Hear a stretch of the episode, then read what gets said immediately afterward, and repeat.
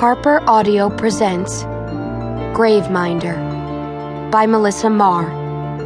Performed by Emma Galvin.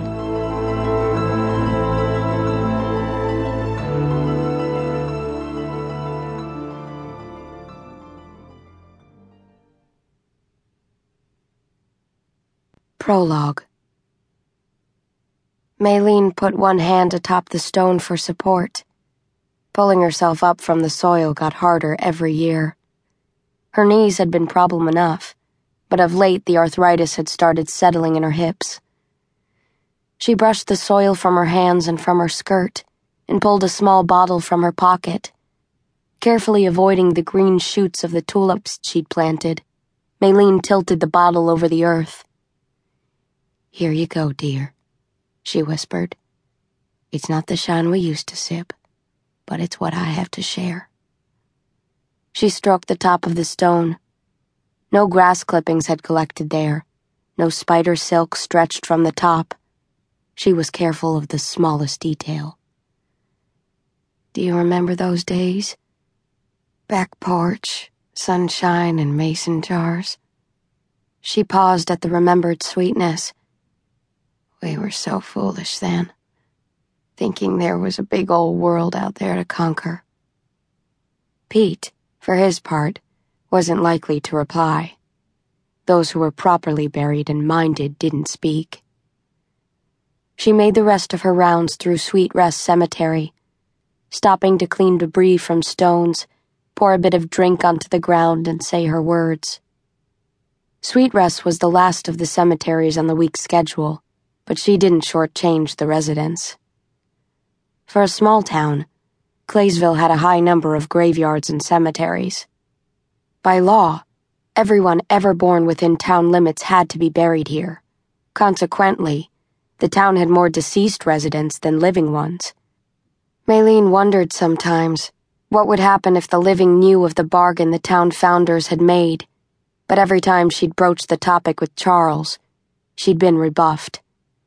Some battles weren't ones she could win no matter how much she wanted them, or how much damn sense they make. She glanced at the darkening sky. It was past time to be back home. She did her duty well enough that there hadn't been visitors in almost a full decade, but she still went home by sundown. A lifetime of habit didn't wane even when it seemed like it should. Or not. Maylene had only just tucked her flask into her front dress pocket when she saw the girl. She was too thin, concave stomach showing under her ripped t shirt. Her feet were bare, and her jeans had holes in the knees. A smudge of dirt outlined her left cheek like badly applied rouge. Eyeliner was smudged under her eyes like she'd fallen asleep with her makeup still on. The girl walked through the well manicured cemetery not staying on the paths, but crossing through the grass until she stood in front of one of the older family mausoleums, beside Maylene. I wasn't expecting you, Maylene murmured. The girl's arms jutted out at awkward angles, not quite hands on hips belligerent, but not relaxed either, as if they weren't all the way under the girl's control. I came to find you. I didn't know. If I'd known. It doesn't matter now. The girl's attention was unwavering. This is where you are. It is at that. Maylene busied herself gathering up her gardening shears and watering can. She'd finished with the scrub brushes and already piled up most of her supplies. The bottles clinked as she tossed the watering can into her wheelbarrow. The girl looked sad. Her soiled dark eyes were clouded over by tears that she hadn't been able to shed. I came to find you.